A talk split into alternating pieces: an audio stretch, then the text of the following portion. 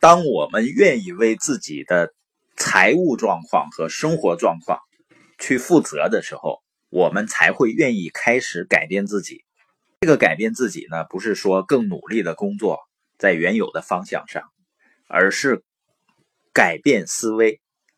你发现很多人很渴望改变生活，但是就不想改变他们自己，尤其是他自己的想法。而如果你的想法不改变，你的行动就不会改变，那你的结果就会一成不变。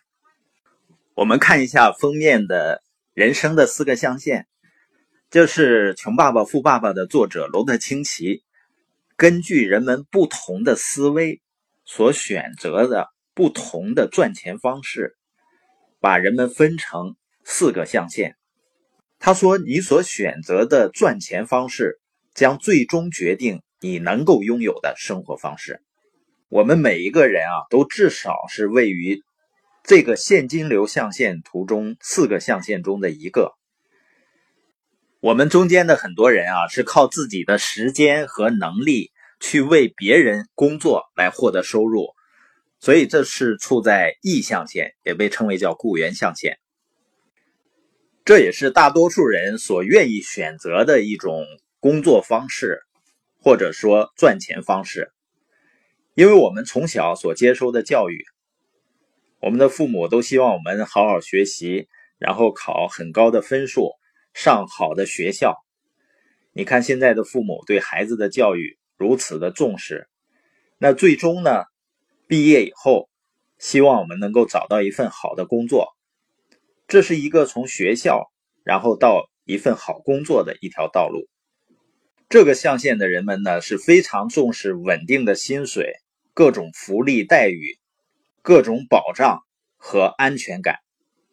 当然了，为了这种安稳，为了这种保障，我们一定是要付出一些代价的。所以说，我们的时间必须交给别人来掌控。我呢，以前是在一个国营企业工作。我爱人呢是在农行做团委书记，我们先后离开了稳定的工作，并不是因为说工作不好，只是因为呢我们想自己掌控生活，我们自己来决定自己的收入和时间的安排。所以一些喜欢独立自主的人呢，他就会进入 S 象限，也就是我们通常说的生意人象限。那这个象限的人呢，实际上是最辛苦的一批人。他们不仅承担着生意运营成本的压力，比如房屋开支啊，啊各项开支，包括员工的开支，而且呢，很多的事情还必须得亲力亲为，因为他们有一套完善的系统和一个企业文化。所以，很多 S 象限的老板呢，你看似是他自己的生意。